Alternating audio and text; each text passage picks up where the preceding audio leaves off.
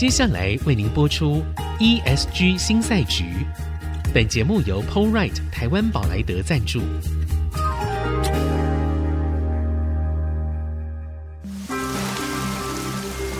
这是企业永续的世纪挑战。这是绿色浪潮下的供应链课题。再造优势前瞻的产业竞争力。欢迎加入 ESG 新赛局。掌握先机，创造新局。欢迎来到 ESG 新赛局，我是节目主持人、人工智慧科技基金会执行长温怡玲。今天在我们现场的还是我们上一集啊同一位来宾，Foodpanda 公共事务协理郭心怡 Emma。好，那我们在上一集，我我忽然增加了很多对于外送平台的知识。其实我们通常是消费者，我们并没有在。理解这些事情哦，是对。那比如说，我自己在用平台的时候，我都会蛮好奇，就是是不是钱付的比较多的哈，他们的排名就会比较前面，这些店会比较快让我们看见，还是上次讲到的有环境友善店家，是他们可以。在比较前面，还是你们用什么样的标准？因为现在其实是用 AI 开始在做派单这件事情嘛。没错，没错。其实我们整个界面的设计哦，它的排序其实还是很取决于个人的消费习惯，因为有个客制化的一个推荐的系统。当然，但是刚刚讲到就是环境友善店家的部分呢，其实我们会在我们的 App 的最上面，最上面对的那样的一个在电脑里面，我们叫 Banner 啊，对对 Banner，在 Banner 那边 Banner 的 的那个栏位，我们会特别。为环境友善店家开一个专区，嗯嗯、那这个专区呢，它其实就是有蛮大的一个广告跟曝光的价值。啊、然后我们就是希望说，哎、欸，当消费者他想要点一个相对环保的一个店家的外送选择的时候，嗯、他很容易就可以在他的这个 app 的最上端、最顶端的这个专区里，就可以找到他心仪的这个餐厅。对，对是那做这样子的一个行销资源的协助。对，所以其实也不是说他付你很多钱，我们就一定会点到它。其实看我自己平常喜欢点什么。是是是，它会有一些广告的部分哦，广告，但是你们会 标明吗？会它是它是广告，对，对。那其实我觉得外送平台它比较有趣，那但是也比较大挑战是说，你们大部分的生意啊是让外面的人帮你们撑起来的。如果这些店家不要跟你合作，对，你们没有办法。对，好，那如果消费者不来。哎，也也没有办法。对，好，所以其实要去建构出这样的一个平台出来哦。除了我们在上一次有提到的哦，我内部的沟通。所以你上次有提到说，哎，其实，在你们内部知道的事情叫做变是唯一，不变已经不可能了。好，所以我们是以万变应万变。好，已经到这样的一个状况。但是你们的合作厂商，他们可能没有这样的 sense 啊。比如说我们上次提到的环境友善店家里面呢，就。它就是一个变化嘛，哦、但很有趣的是说，已经有一千两百家以上通过了这样的一个审核，但你有了解过吗？为什么这些品牌他会愿意加入？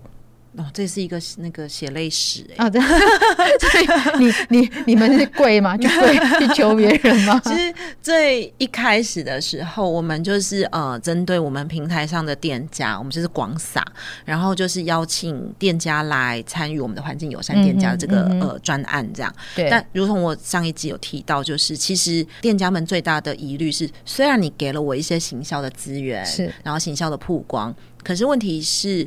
我所要付出的成本，嗯，到底有多少？嗯、会不会跟我能够得到这些 benefit 是可以平衡的？对我来说，不是支出，而是投资。对对对，对这可能就是一个店家在考量的点。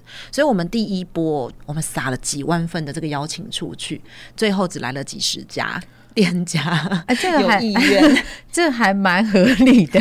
一千份只有一份，人家会有回应，是差不多这样的比例。对。然后那时候我们想说，哎、欸。那我们就停下脚步来思考一下整个这个过程流程中发生了什么问题。那后来我们发现说，其实我们要做出一个模式，然后让还在观望的店家看见成绩，他们才会愿意说：“哎，我可以来跟进这样的一个方案。”是。所以那时候我们就在想说。呃，我们希望可以让全台湾的有环保意识的消费者都可以点到环境友善的店家，哦、这件事情是重要的，对，因为它才能够有足够的数据跟一些、嗯、呃 finding 去支撑我们这样的一个专案嘛。是，所以后来我们就改弦易辙，我们就改往一些连锁性的店家去沟通、哦 okay，因为至少它在全台，它是一个统一的 SOP，它、嗯、如果愿意改的话，啊，就一次就改了，对，它一次就可以全台做一些调整。嗯，那它的布点也广。所以，当消费者都可以点到，而且开始会希望更多的环境友善店家在平台上出现的时候，是、嗯、那我们就透过这个消费者行为的改变跟消费者的需求，我们可以回过来去告诉店家说：“哎、欸，其实它是有利可图的一个呃永续的方案，那它是可循环的，而且会创造正面的价值。”没错，没错。所以后来我们就开始往连锁品牌。就邀请来共同参与，对。那其实 ESG 现在也是我们的显学，是对。那我们就发现说，其实蛮多连锁品牌，他们很有意愿，也很热情的希望投入在 ESG 这个项目里。嗯、只是可能说，除了店内环境的一些调整之外，他们也希望更多的有触角伸到不同的通路去做更多的可能性。所以我们一拍即合，哦、我们有通路他们有方案，对，那就互相搭配、嗯，那就是一个很好很好的合作历程。那其实我想要跟怡琳的更新一一个数据、嗯，其实到今天为止，嗯、我们已经有超过一千五百家的环境友善店家，现在是加入在我们的平台上，而且全台就是我们平台上的消费者，在您所在的这个呃县市区域里面，都可以点到环境友善的店家。就全台湾都有覆盖，对环境友善，对对，我们 友善的店家，对对，因为我们 希望全台有有环保意识的消费者都能够点到自己心有所属的店家的餐点。嗯嗯，对，其实我觉得 Foodpanda 做一些事情都还蛮特别的，对，因为我们在看外送平台的时候，我们会觉得它就是一个外送平台。是，好，那有很多人说年轻人现在都不好好工作，他们宁可做外送，可以赚到。更多的钱，好，嗯、那大家其实，在讲这个话的时候，我们会觉得某种程度来说是有一点点负面标签。好，我们在 ESG 里面那个 S 的部分，哈，就是就业的问题啊。你们又去扭转了这样的一个概念，因为呢，你们把地方创生好跟外送平台当中这个概念把它做了一个结合，是对，这是非常有意思的事情。嗯、那你们当时为什么会有这种发想？然后到底做了之后发生了什么事情？嗯，如果老实的说，我们是不知不觉发现，我们走在地方创生的路上。真的，对对对，uh -huh. 其实我们都是在学习。因为其实外送是一个很新的产业。然后其实这整个过程，无论是店家伙伴或者是外送伙伴，他给我们很多的学习跟很多经验，嗯嗯，让我们从中去发现很多的可能性。是。那我们一开始发现我们在做地方创生的工作呢，是因为我们有一个外送伙伴，他就是从台北辞职，然后回到他的家乡去，嗯，然后他们家在做一个手工艺，然后他去接这样子的一个一个呃家族的事业。好，也可以算是二代了，二代规模比较小的二代，对对对，但它是技术传承啦。是，但是说实话，就是说这样子的一个技术，因为这是他梦想，但不足以支撑他的生活。嗯，所以他开始斜杠。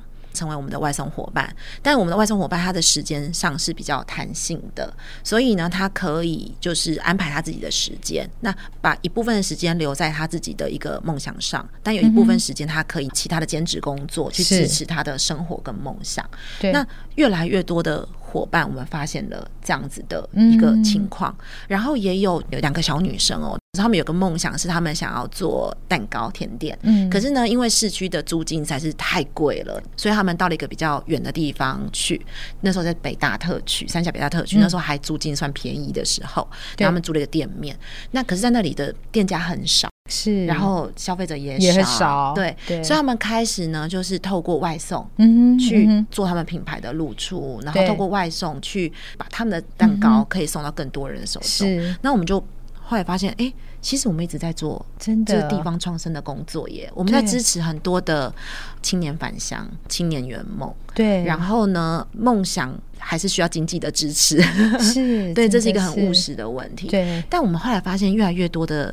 我们的伙伴真的很聪明，嗯，因为他们从这中间发现了一个商业模式。对。对，因为他可以透过外送平台去销售他的产品，他自己的产品。对，但他同时又可以兼职在外送这件事情上面去赚取足够的呃金钱，对，来去支撑他的梦想。对。对，那透过这样子又是一个循环，又是一个哎，对，这真的是，那它可以让想创业年轻人，他可以回到他原生的家乡，又或者他期待的一个都市或者是一个地点，嗯，然后他可以透过外送的通路，是，然后可以让他的理想。在这个地方生根实现，嗯、是。对，而且不只是这个年轻人本人，他其实如果这样年轻人多起来，他重新的去带动他所在的那个地方没错。的发展。对，其实我看到这个概念还蛮惊艳的，因为我自己曾经参与过地方创生的工作很久哦，我倒是没有想过说，原来用这样的一个方式，它反而创造了一种新的生态系的出现。没错，没错，对，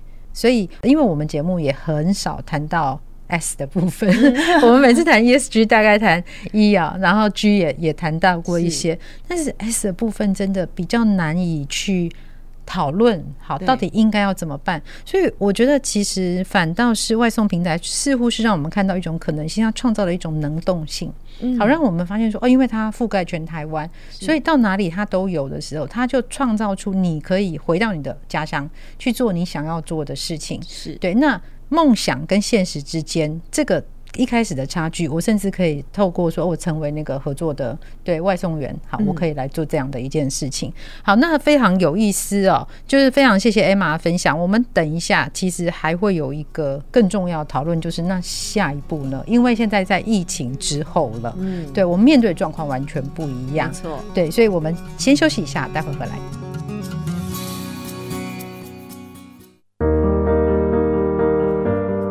回到 ESG 新赛局，我是温依玲。今天在我们现场的来宾是 f o o p a n d a 公共事务协理郭心怡 A 马。好，我们刚刚其实谈到了关于外送平台跟地方创生之间的关系，然后其实我还蛮感动，因为我自己是乡下人呢，我是那个彰化田尾的乡下人，我也是彰化人。哦，真的吗？所以我们那边有鹿港人，我们那边有 Foodpanda，田尾有，田尾有是吧？鹿港也有，对，鹿港一定有，鹿港店那么多。好，那我觉得台湾人是这样子的，我们对于食物这件事情是极为看重的。我印象很深刻，我大概二零一六一七年的时候去中国，那个时候他们外送平台就非常多，嗯，但是我们都觉得说这样的一件事情不会在台湾出现，原因是什么呢？因为台湾很小。嗯，好，然后我们要吃什么，旁边都有，都非常方便，所以我们不觉得这个会蔚为风潮。是，虽然我自己很早就开始用，我以前还都会请那外送平台帮我买菜。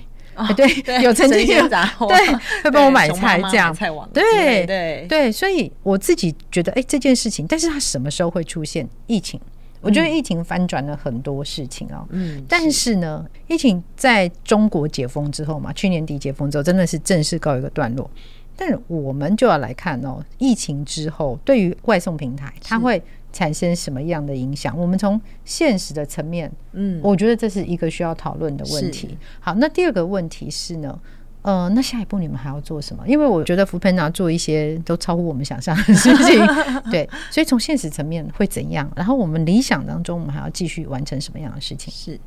其实，如果说是从商业的角度来看的话，疫情之后确实对外送平台是一个还蛮大的挑战。嗯，因为呃，在疫情期间的话，透过外送它是一个刚需，是对，所以我们有一个很大幅度的成长。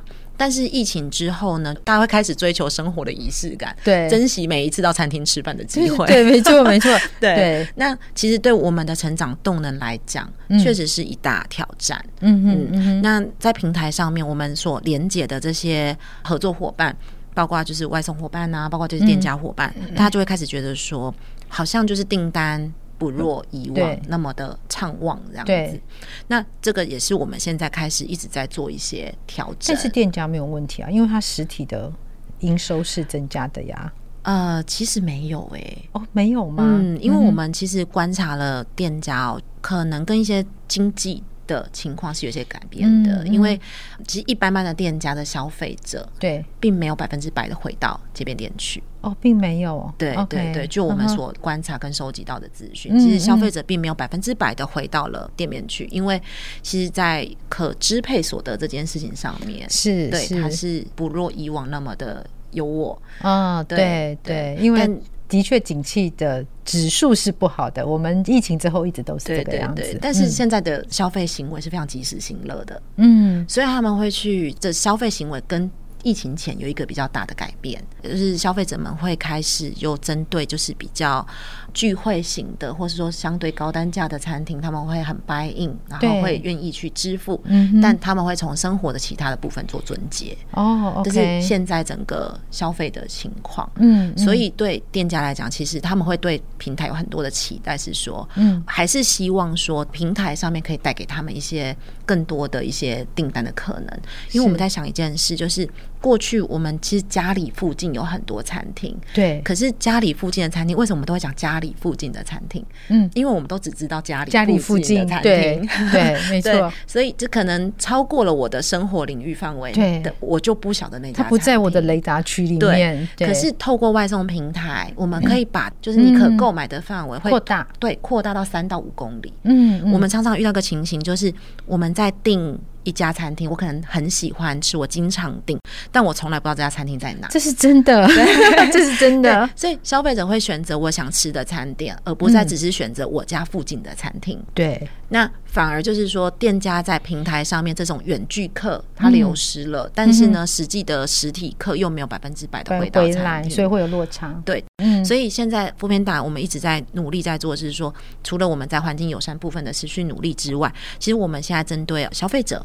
对，我们也做了很多的一些优化的措施，是，然后我们是希望说使用的体验可以更良好，嗯，然后呢，我们也希望说有更多的一些好的体验跟好的方案，可以让消费者更愿意，嗯，呃，停留在平台上面，上对，然后在他们新战率是第一名。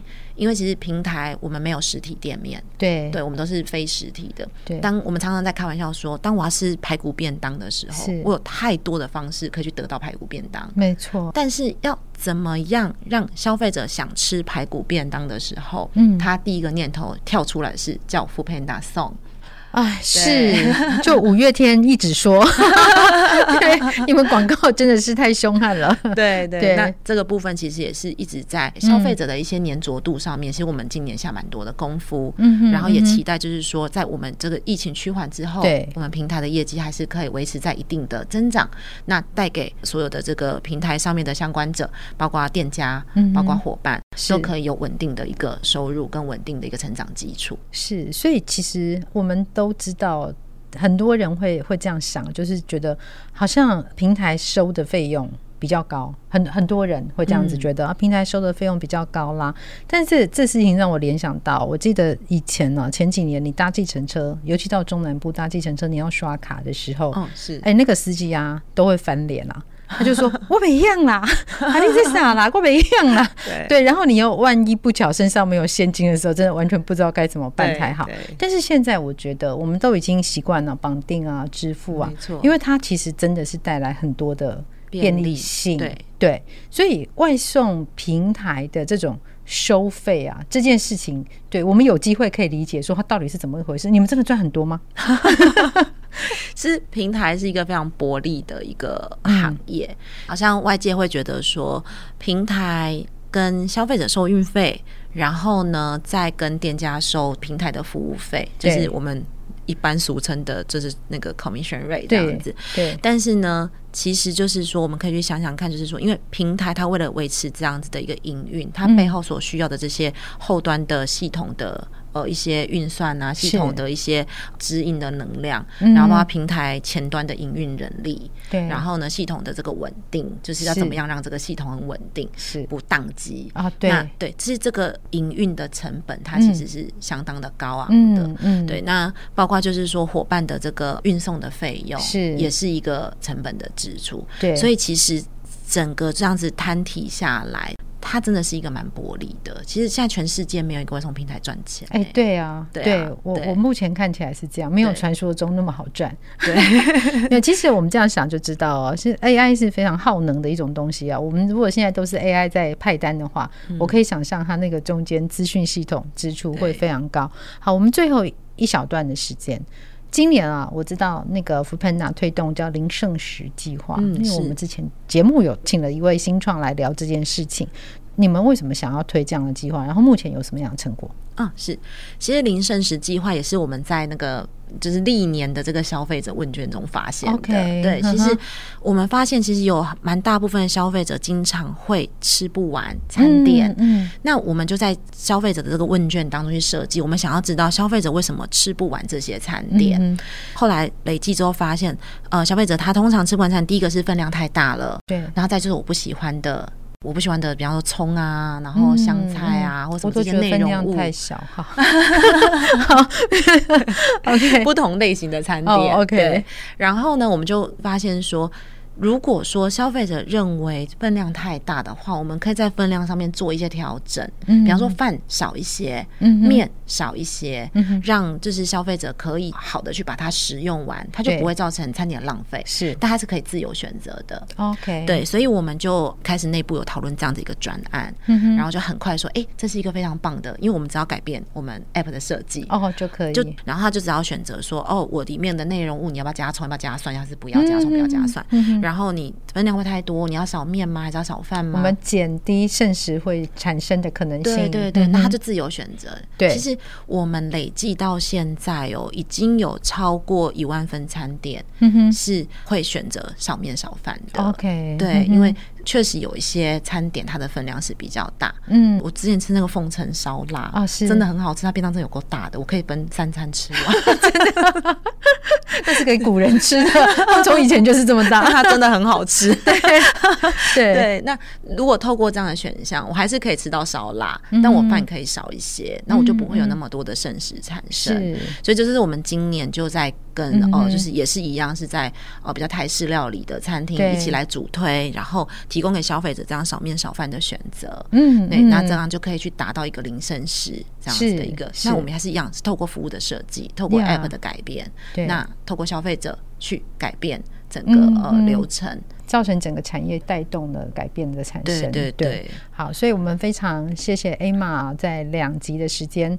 呃，我想他说的不只是 f o o Panda 他所面对的状况，可能也是台湾的非常多餐饮业者我们目前所面对的一个状况。好，那到底应该要怎么解决呢？其实我们刚刚听到非常多创意的想法，还有它背后的价值主张。所以呢，非常谢谢 Emma 来跟我们分享。我们今天在这边告一个段落。本节目由 Polright 台湾宝莱德赞助。PoleRight 台湾宝莱德与您一同掌握 ESG 浪潮的全新赛局。